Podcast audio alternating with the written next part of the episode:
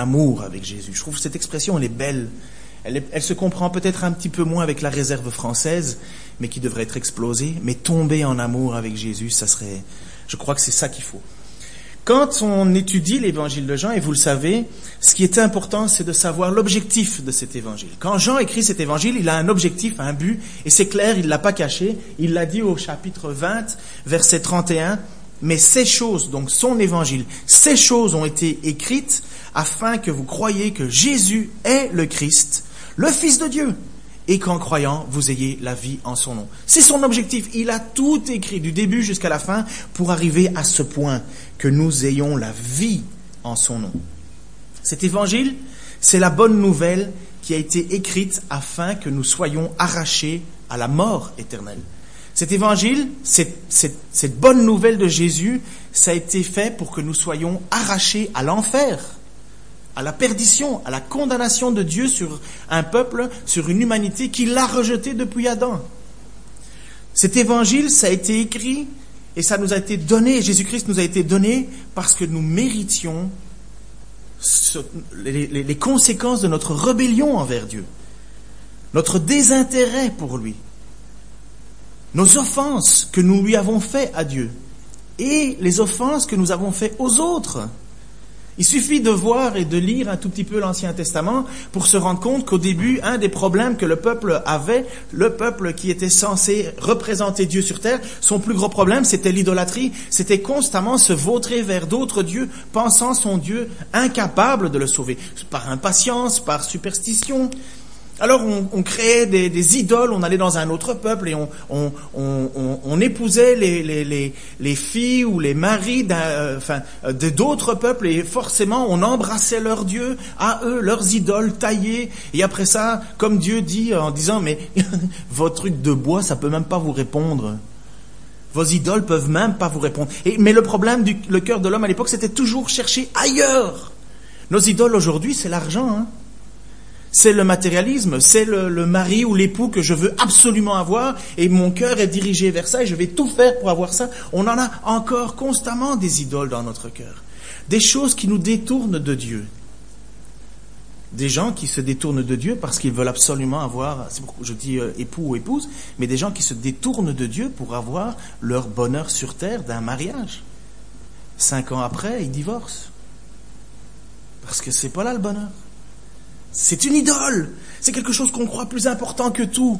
C'est ça une idole. C'est quelque chose qu'on veut mettre en avant. Et aujourd'hui, ça existe encore. Des gens qui veulent absolument avoir une carrière et, et, et réussir une réussite sociale parce qu'ils pensent que ça va leur donner un bonheur, une, une, une, une sécurité. Et alors, ils vont tout mettre leur temps et leur énergie là-dedans. C'est leur idole et ils vont courir vers cela et se détourner de Dieu. À l'époque, c'était, c'était des idoles parce qu'on voulait que les champs soient arrosés. Parce qu'on voulait... une fertilité, on voulait une famille, on voulait des enfants, parce que c'était une sécurité sociale avoir des enfants. C'est eux qui allaient prendre soin de moi, et non pas la pension, maigre pension que j'allais recevoir. C'est des idoles. Et après ça, le problème, la suite du problème, ce n'est plus les idoles. Après Babylone, après qu'il y a eu l'exil, euh, le peuple a morflé, hein. Ils en ont, ils en ont bavé de, de, de, de ce moment-là. Mais ils se sont tournés d'un cœur vers Dieu. Mais après ça, le problème, c'était plus les idoles. C'était l'égocentrisme, c'était le peuple qui ne faisait pas justice, c'était le peuple qui trichait, c'était le peuple qui mentait, c'était le peuple qui oppressait. Et regardez ces deux tendances naturelles. Et voilà pourquoi je dis que Dieu est venu nous sauver de cela, nous sauver de nos fausses idoles, de ce qui n'est pas lui, et nous sauver aussi du mal que nous lui avons fait et du mal que nous faisons aux autres. C'est une conséquence, c'est le péché, ça, ça, ça continue à tomber sur notre facture devant Dieu. La venue de Jésus, son ministère, sa mission, c'est de nous réconcilier avec Dieu, c'est de payer le prix, de nous pardonner de nos offenses, que nous lui avons faites et que nous nous faisons les autres aussi. Père, pardonne nos offenses comme nous pardonnons à ceux qui nous ont offensés. L'un ne va pas sans l'autre. Tu dis que tu aimes Dieu, connaissez ce passage, tu dis que tu aimes Dieu, mais tu haïs ton frère, mais tu es un menteur. C'est clair. Il vient justement, et c'est ça que Jean, quand il écrit son évangile, il vient pour nous dire que tout ceci a été écrit afin que nous croyions que Jésus est le Christ, le Fils de Dieu, et qu'en ayant, en croyant, nous soyons, nous ayons la vie en son nom. La vie, c'est ce que nous n'avons pas. Nous sommes morts spirituellement. Sans Jésus, nous sommes morts. En Jean vingt-trois, il nous montre que c'est... En Jean chapitre deux, verset vingt-trois, il nous montre clairement que c'est ça ce que Jésus a fait. Donc on vient de finir le mariage à Cana, on est descendu, on a Jésus qui est rentré dans le temple et qui fabrique des fouets et qui chasse et qui, et qui dit vous avez, vous avez fait de la maison de mon père une maison de commerce alors que ça devait être une maison de louange, de prière, d'adoration, de remerciement pour le Dieu qui délivre. Et là il lui dit pendant que Jésus était à Jérusalem, à la fête de Pâques, plusieurs crurent en son nom en voyant les miracles qu'il faisait. Alors nous ne savons pas tous les miracles qui a été fait.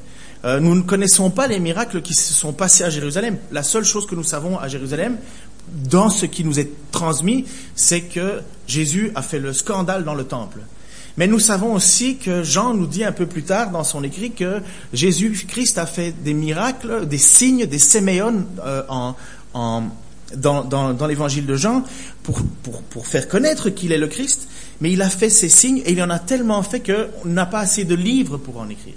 Donc il ne nous est pas dit quels miracles ils ont été faits. Mais ce que nous savons, c'est qu'il y en a eu et que par ces miracles, des gens ont cru en Jésus. C'est son but. C'est l'objectif pour lequel Jésus fait ces signes, ces miracles. C'est pour qu'on croie en lui. Mais à tous ceux qui l'ont reçu, chapitre, verset un, chapitre un, pardon, verset douze, il nous est dit, mais à tous ceux qui l'ont reçu et à ceux qui croient en son nom, elle a donné le pouvoir de devenir enfant de Dieu. Dieu, Jésus fait toutes sortes de choses pour que nous croyons. Jean deux, onze, tel fut à Cana, en Galilée, le premier miracle que fit Jésus, l'eau transformée en vin. Il manifesta sa gloire et ses disciples crurent en lui. Les signes étaient là pour qu'ils croient. Jean deux, vingt-deux, c'est pourquoi lorsqu'il ressusc... il fut ressuscité des morts, ses disciples se souvinrent qu'il avait dit et ils crurent à l'écriture et à la parole que Jésus avait dite. Ils crurent. L'objectif de Jésus, c'est de faire en sorte que les gens croient en lui. Et les miracles étaient là. Mais l'évangéliste veut nous faire comprendre quelque chose d'encore plus grand. Jean veut nous faire comprendre quelque chose de plus grand, de plus important, de plus essentiel, de plus fondamental. C'est ce qu'on appelle, et c'est ce que Jean veut nous faire comprendre, il veut nous faire voir et comprendre l'omniscience de Jésus. Le fait que Jésus sait tout. Omniscience, ça veut dire ça. Il connaît les pensées, il connaît les cœurs, il connaît les destinées. Jésus sait ce que tu penses en ce moment. Hein? Jésus sait ce que tu penses au moment même. Ça devrait nous faire penser mieux. Vous ne pensez pas? Jésus sait ce qui va m'arriver. Avant même que mes paroles étaient sur ma bouche, tu les connaissais déjà. Jésus sait tout cela. Jésus sait ce que Nathanaël priait ou méditait. C'est ce que je vous ai expliqué quand Nathanaël était sous le, euh, le figuier et euh, Nathanaël qui dit « mais il ne peut rien venir de bon euh, de Nazareth ». Et là, Jésus lui dit « tu sais quand tu étais sur le figuier, je t'ai entendu » et Nathanaël, boum, il dit « Seigneur mon Dieu ». Parce que Jésus a entendu la prière de Nathanaël. Parce que Nathanaël priait à Dieu. C'est lui, c'est Jésus qui va raconter la vie à la Samaritaine. Vous allez voir, c'est une histoire qui va arriver plus tard, mais vous connaissez, vous avez déjà certainement entendu, en tout cas je l'espère, c'est une Samaritaine qui a une vie dissolue. Et Jésus va lui dire sa vie. Il va se retrouver au bord d'une, d'un puits, et il va lui dire, et il va lui déclarer toute sa vie. Si bien que la Samaritaine va courir chez les autres en disant « il m'a dit tout ce que j'ai fait ». Et, les phari- et ces gens sont venus alors à, pour voir qui était cet homme capable de connaître la vie. Aujourd'hui, on met des publicités euh, sur nos, nos, nos, nos, dans nos boîtes aux lettres pour monsieur un tel et un tel et un tel qui va nous raconter notre vie, notre succès, notre ci, notre là. Il va... Mais Jésus sait tout cela. Il connaît la vie de chacun. C'est lui qui va dire à un certain moment aux pharisiens, aux oppresseurs religieux, mais pourquoi vous raisonnez comme ça dans votre cœur? Donc ils n'ont rien dit de leur bouche, ces gens-là, mais Jésus les regarde en disant, mais pourquoi tu penses comme ça? C'est comme si j'avais le pouvoir de te regarder en disant, arrête un peu de penser ça, s'il te plaît. Ouh, méchant pouvoir. Oui, Jésus a cette particularité divine, parce qu'il est Dieu, de connaître les pensées, de connaître les paroles intérieures. Il est capable de nous scanner. Scanner, c'est comme une radiographie. Vous savez, moi j'admire les médecins, les dentistes et compagnie. Quand ils regardent une radiographie, ils voient des choses que je suis incapable de voir. La dentiste, elle me dit, vous voyez, vous avez une carie. Moi, je vois du gris, et du gris, et du blanc.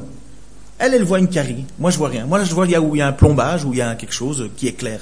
Ou bien, quand tu vas chez le médecin, il te dit, bon, quand c'est cassé, c'est cassé. Mais quand il y a une inflammation, il dit, tu vois la couleur. Je vois rien du tout. Ils ont, ils ont appris. Mais Jésus, lui, c'est les pensées qu'il connaît. Oh, elle n'était pas bonne, ma blague sur la radiographie, là. Qu'est-ce qui se passe, là? Pourquoi vous n'avez pas au moins un tout petit sourire? Elle n'est pas bonne? C'est pas une blague? Hmm.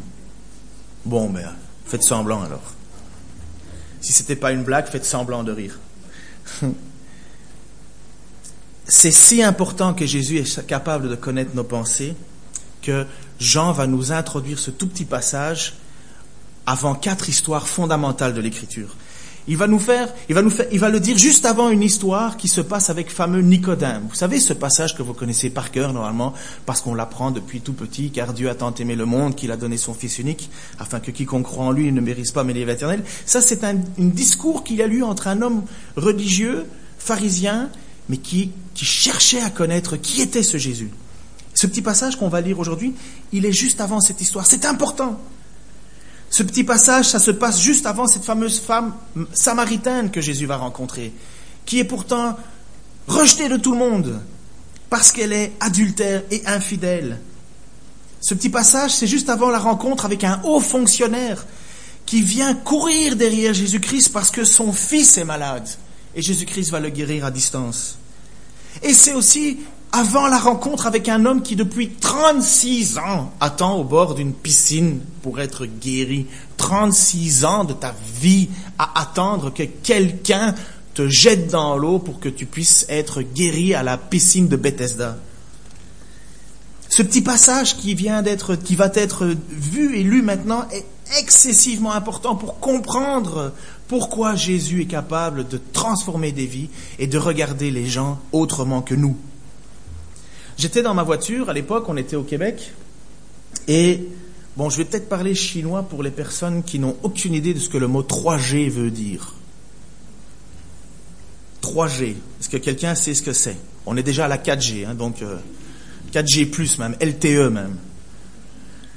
Et on s'en va vers la cinq G, hein, donc euh, le deux G, c'est le G S M classique, celui qui fait le portable. Ah oui, pardon. Enfin bref, je vais traduire, vous inquiétez pas. J'étais avec ma, ma fille dans la voiture et je partage ma connexion Internet par mon réseau trois G. Mais je dis à ma fille, écoute, ne regarde pas de vidéo s'il te plaît parce que ça bouffe la bande passante. Bande passante, on va imaginer que c'est le flux d'un robinet qui passe. Ah non, je vais, je vais pas... Venez me voir après, ok? C'est pas essentiel pour être sauvé. Mais pour comprendre ce que je dis, oui. Mais je dis à ma fille, ne prends pas trop de vidéos, ne regarde pas trop de vidéos, parce que ma fille aimait bien regarder des petits films sur, mon, sur, sur la tablette, et je partageais ma connexion. Sauf que moi, à la fin, ça me coûtait de l'argent. Alors vous imaginez, comme bon père, on est prêt à faire plaisir, mais attention, ça coûte. Euh, c'est comme quand on va acheter des fleurs, la dame vous dit, est-ce que je vous mets les roses baccarat? Au début, tu dis oui, tu regardes le prix, tu dis non, celle-là, c'est bien. Quoi?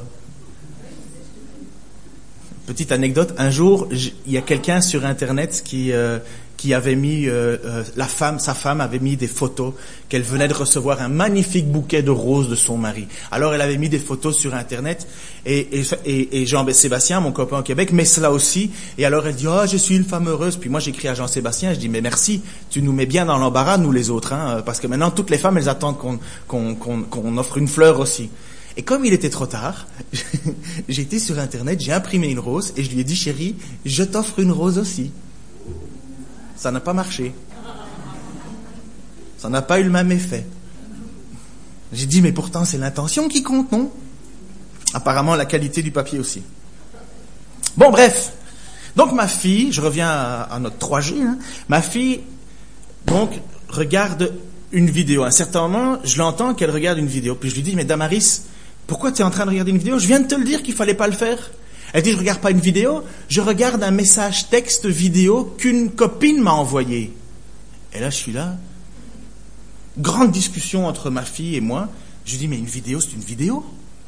Non, non, non, non, c'est un message que j'ai reçu. C'est pas moi qui étais. Je dis, mais non, Damaris, une vidéo, c'est une vidéo. Alors ma femme regarde la discussion qui commence à naître entre ma fille et moi. Et à un certain moment, j'aurais voulu avoir ce don de pouvoir comprendre ou connaître les pensées de ma fille.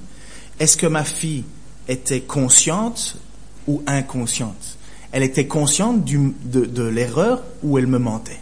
J'étais incapable de le savoir. Si j'avais eu le don de Jésus, j'aurais pu le faire, mais j'étais pas capable. Combien de policiers, j'ai travaillé cinq ans comme photographe pour la brigade judiciaire à Bruxelles, combien de collègues n'auraient pas voulu avoir ce don de savoir si la, face, la personne en face de nous était en train de mentir ou pas? Combien de personnes ne voudraient pas, de policiers ne voudraient pas avoir ce don? Pour ceux qui jouent aux cartes, combien n'aimeraient pas savoir que l'autre en face est en train de bluffer, oui ou non? Dans un couple, combien de femmes n'aimeraient pas avoir ce don? Vous savez cette phrase, chérie, est-ce que tu m'aimes? Et l'homme, avec grandeur, il dit, oui, oui. Ouais, mais alors l'homme dit, mais tu sais que tu m'aimes, tu sais que je t'aime quand même. Et la femme, elle a encore un doute. Donc elle aimerait bien avoir ce don de savoir si oui ou non. Mais Jésus, lui, il a ce don. Dieu a cette capacité. Dieu sait voir. Dieu regarde. Donc le texte nous dit, juste avant cela, que euh, « Oh, tu l'as déjà mis. C'est pas grave. Je t'aime quand même. » Tu le vois que je t'aime à l'intérieur? Ok. C'est mon épouse, hein. Et, euh, et Jésus est là, donc il, le texte nous dit que Jésus avait fait beaucoup de miracles et les gens croyaient en lui. Et voilà la suite du texte. Mais Jésus ne se fiait point à eux, parce qu'il les connaissait tous, et parce qu'il n'avait pas besoin qu'on lui rendît témoignage d'aucun homme, car il savait lui-même ce qui était dans l'homme. Moi je trouve ce passage, mais à la fois magnifique et effrayant. Magnifique, effrayant, mais en même temps, comme je vous l'ai dit, ça nous donne l'heure juste, où j'en suis. Jésus est là, devant une foule qui croit en lui. Et Jésus les regarde, et le texte, si on doit prendre la traduction grecque naturelle, ce serait « Les gens se confièrent en son nom, mais lui ne se fiait pas à eux. » Les gens se confièrent dans le nom de Jésus, mais lui ne se fiait pas à eux. Les gens voyaient des miracles, des choses extraordinaires, mais Jésus dit non, parce qu'il sait où est le cœur. C'est pour ça, j'ai, je suis absolument pas contre les miracles. Je veux que ça soit clair, je vais une fois le dire devant tout le monde, là, comme ça c'est clair. Moi je crois dans les miracles. Ne pas croire dans les miracles, c'est ne pas croire en Dieu, c'est clair ? Dieu est le Dieu des miracles. Dieu est le Dieu de l'impossible. Dieu est celui qui peut guérir. Dieu est celui qui peut restaurer. Dieu est celui qui peut, qui peut ramener quelqu'un qui était mort à la vie. Dieu est, est Dieu. Il a créé. Il est le créateur. Il peut faire ce qu'il veut. Mais ce que je sais, c'est qu'une foi qui est basée sur les miracles n'est pas une foi solide. Ce n'est pas une foi solide. Sachez-le. Il y a des périodes dans nos vies. Et combien de communautés je ne connais pas qui ont vécu quelque chose d'extraordinaire, et je ne douterai pas de ce qu'ils ont vécu, mais quand la vague de miracles est passée, l'église s'est vidée. Parce que les foi étaient basées sur les signes. Et c'est exactement ce que Dieu nous dit dans son texte. Les gens croyaient parce que Jésus faisait des signes, mais Jésus les regardait et il dit « Je ne fie pas à eux, je ne crois pas à eux ». Il ne faut pas être contre les miracles. Sinon, à quoi ça sert de prier? À quoi ça sert de demander à Dieu son intervention? Combien de fois j'ai entendu des gens qui disaient « Oui, les miracles, et les, et les, c'était, c'était pour l'Ancien Testament et pour, le, et pour le début du Nouveau, mais maintenant c'est fini. » Ah, c'est un blasphème! Mais combien c'est horrible de voir des gens courir derrière n'importe quel pseudo-guérisseur qui va faire tout un foin. Et au final, il va peut-être y avoir une conversion. Et croire que la bénédiction se trouve là, non, non. Il faut rester raisonnable dans nos deux excès. Il faut revenir à ce que Jésus nous enseigne. C'est sa parole qui nous sauve. Sinon, où est le passage de Jésus, où est le sens de Jésus, Jésus qui nous dit « Il vaut mieux perdre un œil ou un bras pour rentrer dans le ciel » que de ne pas y rentrer du tout à cause d'un péché. C'est pas vraiment l'idée de la guérison qui est importante, comprenez? C'est le fait d'entrer dans le ciel. Bref, Jésus, lui, il regarde ces gens qui sont là devant lui à Jérusalem et qui ont vu tous ces signes, tous ces miracles et qui confessent son nom. Et Jésus dit non. C'est important, c'est ce matin qu'on puisse regarder ensemble. Euh, normalement, normalement, c'est une prédication qui devrait faire en sorte que votre banc soit chaud, que on bouge un peu sur le siège. Euh, c'est pas ma prédication, c'est la parole de Dieu. Mais normalement, ça doit nous, nous mettre inconfortables ou nous rassurer. Mais il faut que ça fasse quelque chose. Jésus nous dit qu'il y a des croyants, des gens qui se confient en lui. Le mot grec est clair, hein? Ces gens se confièrent en son nom, mais ils ne se fiaient point à eux. Donc Jésus nous dit, à travers le texte, qu'il y a des gens qui se confient en lui, mais qui n'ont pas la foi qui sauve, qu'ils sont encore ennemis de Dieu, qu'ils ne sont pas réconciliés avec lui, et donc, forcément, encore sous la colère de Dieu. Jacques, le frère de Jésus, enfin on suppose à quatre-vingt-dix-huit pour cent que c'est le frère de Jésus qui a écrit l'épître de Jacques, écrit en chapitre deux, versets dix-huit à dix-neuf, « Mais quelqu'un dira, toi tu as la foi et moi j'ai les œuvres. Montre-moi ta foi sans les œuvres et moi je te montrerai la foi par mes œuvres.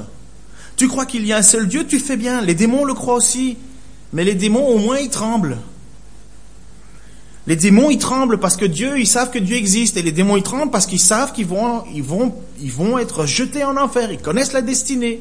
Ils savent que Dieu existe, mais ils tremblent. Et il y en a certains qui savent que Dieu existe, ils tremblent pas. Ils disent, ah ben oui, oui, je connais Dieu. Tu connais Dieu, mais ça se voit pas. Non, non, je connais Dieu. Oui, mais tu connais Dieu, mais ça se voit pas. Mais je connais Dieu. Non, tu comprends pas. Tu connais pas Dieu, ça se voit pas. L'apôtre Jean va écrire la même chose plus tard dans, son, dans sa lettre un Jean, au chapitre deux, versets trois à six. « Voici comment nous savons que nous connaissons le Christ.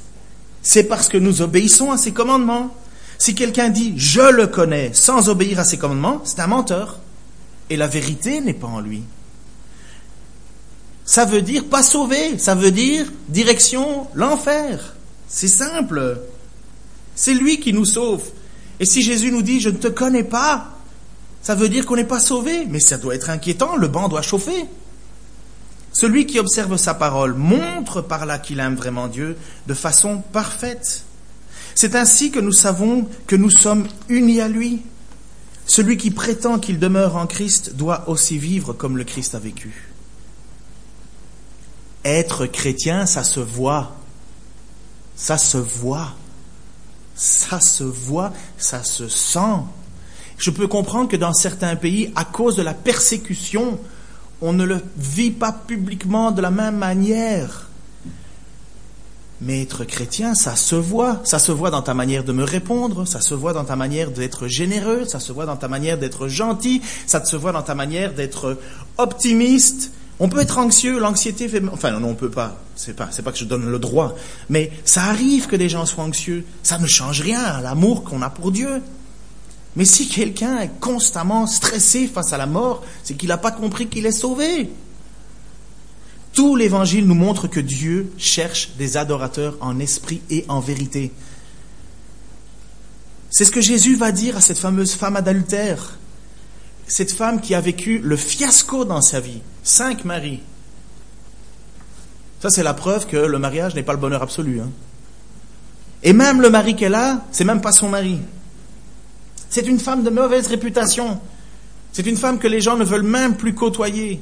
Elle est seule. J'en reviendrai parce qu'on prêchera là-dessus. Et Jésus va lui parler de ce que Dieu cherche vraiment. Et ça, ça doit être clairement notre vie à nous. Jésus dit, mais l'heure vient et elle est déjà là où les vrais adorateurs adoreront le Père en esprit et en vérité. En effet, c'est là les adorateurs que Dieu recherche. En esprit et en vérité. C'est quoi en vérité? En esprit, on le comprend, mais en vérité. En vérité, ça veut dire en action, en acte, que notre vie fonctionne avec ce que l'on dit être. Dieu ne cherche pas des hommes de morale, avec des bons comportements et un cœur loin de lui. Dieu ne cherche pas des gens qui croient en lui parce qu'ils voient que cela pourrait leur rapporter. Dieu ne cherche pas des gens qui reconnaissent que sans Dieu, ils ne, pardon, Dieu recherche des gens qui cherchent, qui savent que sans Dieu, ils ne sont rien, ils sont perdus. Si Dieu ne me sauve pas, je suis perdu. Comme dit David, si tu me regardes, si tu regardes à mon péché, c'est foutu. Dieu refuse de recevoir des sacrifices d'un peuple qui a le cœur ailleurs. Dieu cherche des adorateurs en esprit, en vérité, et pas des gens qui viennent. Ça n'a aucun sens de venir à l'église, vous asseoir tous les dimanches et d'avoir le cœur partagé. Mes amis, vous êtes mieux de rester à la maison. Ici, c'est un lieu, et dans toutes les églises sur la terre, qui devrait être un lieu où les gens viennent en esprit et en vérité, des adorateurs. C'est pour ça qu'il est dit pour la Sainte Sainte, si tu as un problème avec ton frère, abstiens-toi de la prendre. Va d'abord régler ton problème et reviens, parce que Dieu cherche un corps uni, des adorateurs en esprit et en vérité, pas une espèce de pantomime dominicale. Dieu vomit cela, vous le savez. Je le sais. C'est pour ça que le banc doit être chaud. Dieu rejette les orgueilleux qui se croient parvenus. Dieu se moque de connaître ta doctrine et ta théologie si tu n'as pas un cœur pour lui. Dieu se moque de notre assurance. Dieu veut voir des gens qui ont un cœur sincère, un cœur qui s'abaisse devant sa majesté, un cœur qui reconnaît sa faute. Et c'est, ça ne peut pas être plus vrai qu'à travers cette parabole que Jésus nous donne. Jésus dit vers, en Luc chapitre dix-huit, versets neuf à quatorze, Jésus dit la parabole suivante. Écoutez, c'est important, ça nous concerne. À l'intention de ceux qui se croyaient justes devant Dieu. C'est nous. Et méprisaient les autres. Deux hommes montèrent au temple pour prier. L'un était un pharisien, l'autre un collecteur d'impôts. Donc, c'est les deux extrêmes. Le collecteur d'impôts, c'est un homme de mauvaise vie, un voleur, un tricheur, un, un donné à l'ennemi, Euh, parce qu'il collecte l'impôt en plus pour Rome. Donc vous imaginez, donc ici dans les années, euh, pour ceux qui sont plus vieux, là, c'est celui qui prenait, euh, qui prenait tout l'argent pour envoyer au, à, en Allemagne. Okay ? Et le pharisien, c'est celui qui se croyait être au-dessus de le parfait, le parfait, le magnifique. Et le pharisien debout priait ainsi en lui-même. « Oh Dieu, je te remercie de ce que je ne suis pas comme le reste des hommes. » qui sont voleurs, mauvais et adultères, Bouh, les mauvais. Je te remercie que je ne suis pas comme ce collecteur d'impôts. Parce que moi, je jeûne deux fois par semaine et je te donne ma dîme de tous mes revenus. Oh Seigneur, hum, je t'aime. Et je ne suis pas comme lui. Et le collecteur d'impôts, lui, se tenait à distance et n'osait même pas, même pas lever les yeux au ciel. Mais il se frappait. Il se frappait la poitrine en disant simplement, « Seigneur, aie pitié, aie pitié, je sais que je suis pécheur, aie pitié. » Et voilà ce que notre Dieu nous dit. Voilà celui qui nous accueillera devant la porte et qui fera un choix. Et qui mettra d'un côté ceux qui vont vers l'enfer et d'un côté ceux qui vont dans sa présence. Voici celui qui juge. Il nous dit, cet homme était en règle avec Dieu quand il retourna chez lui, mais le pharisien pas. En effet, quiconque s'élève sera abaissé, mais celui qui s'abaisse sera élevé. Est-ce que vous avez remarqué quel était le problème de ce pharisien ? Est-ce que vous avez remarqué que tout son problème, c'était dans le fait qu'il dit « Je te remercie Dieu de ne pas être comme lui ». Combien d'églises ne sont pas devenues des forteresses de pharisiens ? On se coupe du monde, on ne veut pas voir les autres. « Ah, je te remercie !» Et on attend patiemment que la fin des temps arrive. Et moi je dis que devant Jésus, certains rentreront, d'autres pas. Et il y aura des pleurs et des grincements dedans. Qui a une attitude méprisante sera méprisé par Dieu. C'est assez simple. Ce matin, j'aimerais que cette question essentielle soit devant nous. N'oublions pas que la traduction claire de ce passage, c'est « Les gens se confièrent en son nom, mais lui ne se fiait pas à eux. » Alors si tu dois te scanner, si tu dois te poser cette question, est-ce que Jésus croit en toi ? Le, pas, le plus important, c'est pas est-ce que je crois en Jésus, c'est est-ce que Jésus croit en toi ? Est-ce que Jésus peut se fier à toi ? Est-ce que quand Jésus te regarde, il voit quelqu'un qui est sincère? Ou bien est-ce qu'il voit juste quelqu'un qui vit une tradition, une religion qui ne sauve pas? La question, elle est importante, et, et je ne vais pas vous demander de, vous, de lever la main, je ne le ferai certainement pas maintenant. Mais oh combien j'aimerais que dans votre cœur, votre main se lève ou s'abaisse. Est-ce que Jésus croit en toi? Fais-tu semblant? Crois-tu tromper quelqu'un en réalité? Qui crois-tu qu'on tromper? À part toi? Parce que Dieu connaît les cœurs, parce que Dieu connaît les pensées, parce que Dieu est capable de nous dire « Je ne crois pas en ta croyance. » Ce n'est pas ta croyance qui m'intéresse. C'est le fait que devant moi, je suis tout pour toi. La question est importante, il faut y répondre sincèrement. As-tu fait semblant? Fais-tu semblant? Crois-tu? Euh, es-tu en train de te tromper toi-même? Est-ce que tu as de la difficulté à croire? Et ça, mes amis, c'est une bonne nouvelle. As-tu de la difficulté à croire? Parce que le centenier a dit à un certain moment, je crois, mais aide-moi à croire. Et Jésus n'a pas dit non. Et vous savez quel est le but de l'Église? Totalement, vous le savez. C'est d'être une source d'encouragement pour les autres.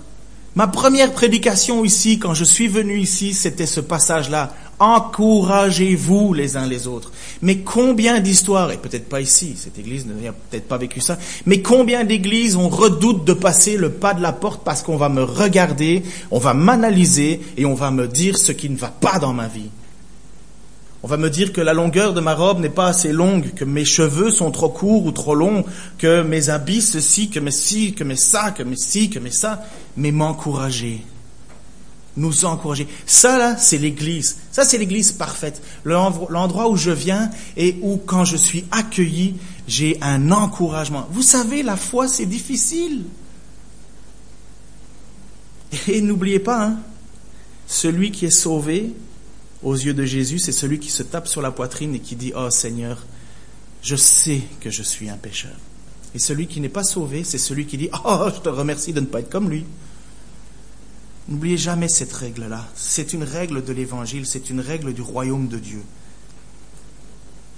Par contre, si tu sais, dans ton cœur, au plus profond de ton âme, que tu aimes Dieu, et normalement, tes yeux doivent le savoir, parce que tes yeux ont déjà pleuré d'une une fois, plus d'une fois, en priant, en criant, en cherchant.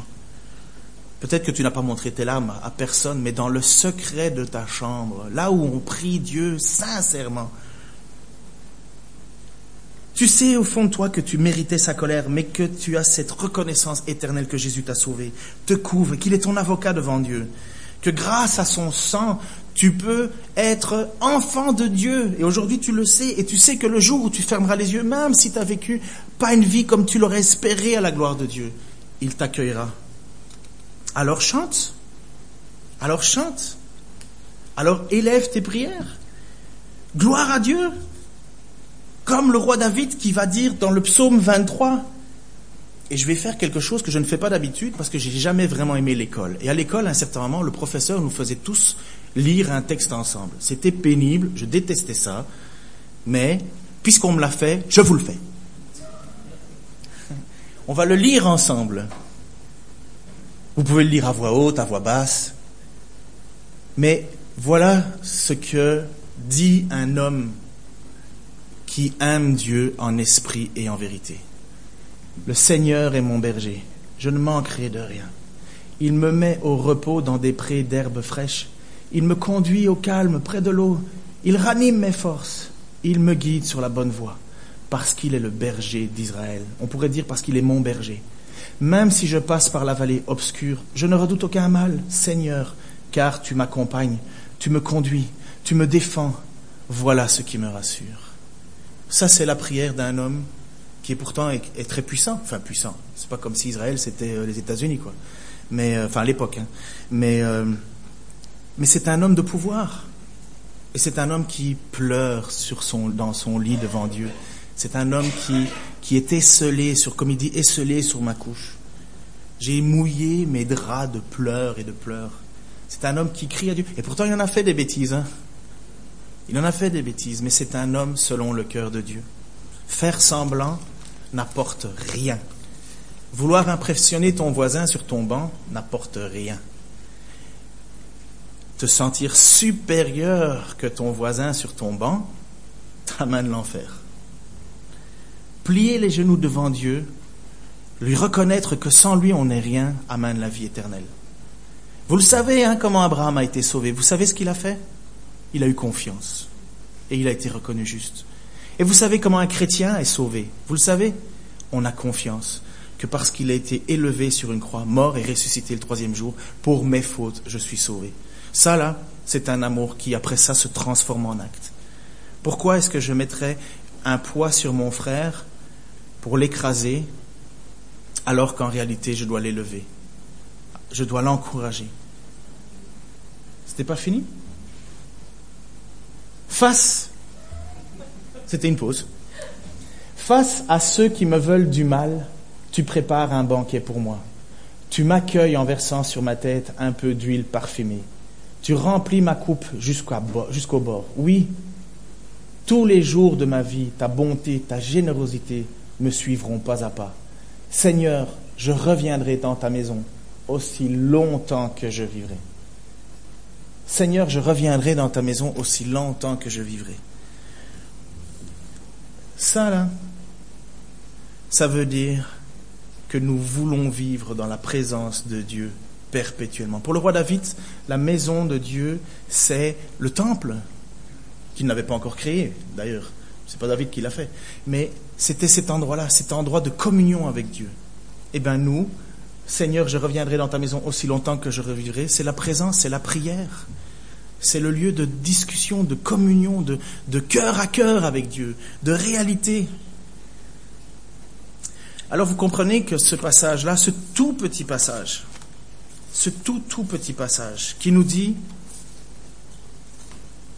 que Jésus n'avait pas confiance dans leurs croyances, que Jésus ne se fiait pas à eux, c'est un message qui, à un certain moment dans notre vie, et comme on fait la lecture continue de l'évangile de Jean, doit à un certain moment nous faire nous poser cette question-là.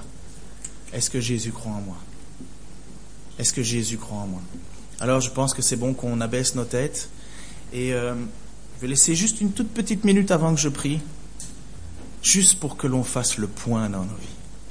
Ça peut être un retour. Vous savez, dans des églises, à ces moments-ci, dans certaines communautés, on ferait un appel en disant « Est-ce que vous voulez renouveler votre engagement avec Dieu ?» Je pourrais vous appeler, mais bon, j'ai déjà vu que c'était difficile de vous faire lever la main, alors vous faites lever complètement, là, ça va être un défi. Hein. Mais moi, ce que je veux, c'est que dans votre cœur, vous vous leviez, que dans votre esprit, vous vous leviez pour Dieu. Que vous dites « Non, moi je veux être un chrétien qui aime en esprit et en vérité. Je veux être sauvé. J'ai rien d'autre que toi, Seigneur. » Alors une petite minute, et puis j'en terminerai.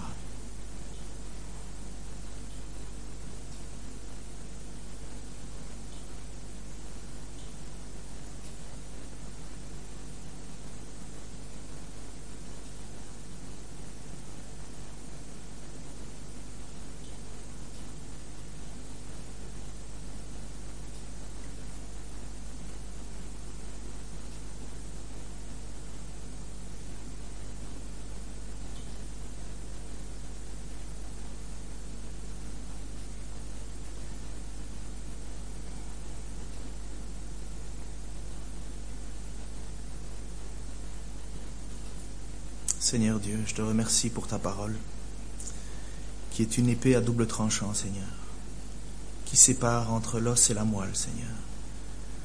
Père, je te demande encore une fois que ta parole tranche dans ma vie. Je te demande encore une fois, Seigneur, qu'elle fasse le point, Seigneur. Père, je désire être avec toi totalement. J'ai pas d'autre assurance ou certitude que toi. Je te prie, Seigneur, pour ceux qui, dans ce temple, ici, dans ce lieu de culte, pour toi, Seigneur, ont de la difficulté. Père, rappelle-leur le moyen que tu as donné pour être sauvé. Seigneur, c'est toi qui fais grâce. C'est toi qui sauves. Seigneur, rappelle-nous que nous n'avons pas à mépriser les autres. Au contraire, Seigneur, nous avons à les encourager. Rappelle-moi, Seigneur, que la preuve du salut dans ma vie, c'est mon attitude envers les autres, c'est mon cœur envers les autres. Et Seigneur, combien de fois ce que je viens de dire m'accuse, et m'accuse, et m'accuse, et m'accuse. Seigneur, j'ai besoin que tu me transformes, j'ai besoin que tu nous transformes. Seigneur, je te prie pour ceux qui ne te connaissent pas, qu'ils puissent découvrir à quel point tu es un Dieu de pardon, un Dieu de miséricorde. Seigneur, tu as fixé un temps où tu rétablirais une fois pour toutes ta justice, où il n'y aura plus de fardeau, de péché, il n'y aura plus d'injustice, il n'y aura plus de mensonge, il n'y aura plus de duplicité. Seigneur, c'est toi qui jugeras. Et nous savons que si tu n'avais pas payé le prix, Seigneur, nous serions tous condamnés, tous. Et nous voulons croire, nous voulons te faire confiance et reconnaître que sans toi, nous sommes rien. Et Seigneur, je te prie que lorsque tu regardes à nous, tu aies confiance dans notre croyance. Seigneur, relève-nous aussi, ceux qui sont abattus. Relève-nous, Seigneur, comme la femme samaritaine qui vivait sur le poids de son péché, rejetée par tout le monde. Seigneur, tu ne lui as pas dit qu'elle pouvait continuer à vivre comme elle voulait. Tu lui as dit de ne plus pécher, d'arrêter, mais que tu pardonnais. Seigneur, que ça soit ça dans nos vies. Qu'au bénéfice de ta grâce, nous abandonnions ce qui nous empêchait de vivre avec toi. Qu'au bénéfice de ta grâce, nous fassions les choix pour ta gloire. Seigneur, donne-nous après cela d'encourager les autres. Donne-nous après cela de faire la différence pour que ton Église soit pleine de personnes qui plient le genou devant toi et qui trouvent leur joie en toi et leur espoir en toi et en rien d'autre que toi. Seigneur, nous allons encore te chanter ce matin, nous allons encore te célébrer pour finir ce temps. Et nous te demandons que ça soit d'un cœur total, Seigneur, que nous puissions euh, élever ton nom pour juste ta gloire, dans le nom de Jésus-Christ. Amen. Bon, ben avant ça, j'ai juste euh, les annonces. Ah non, non, non, c'est la Sainte-Sainte, pardon, j'ai oublié.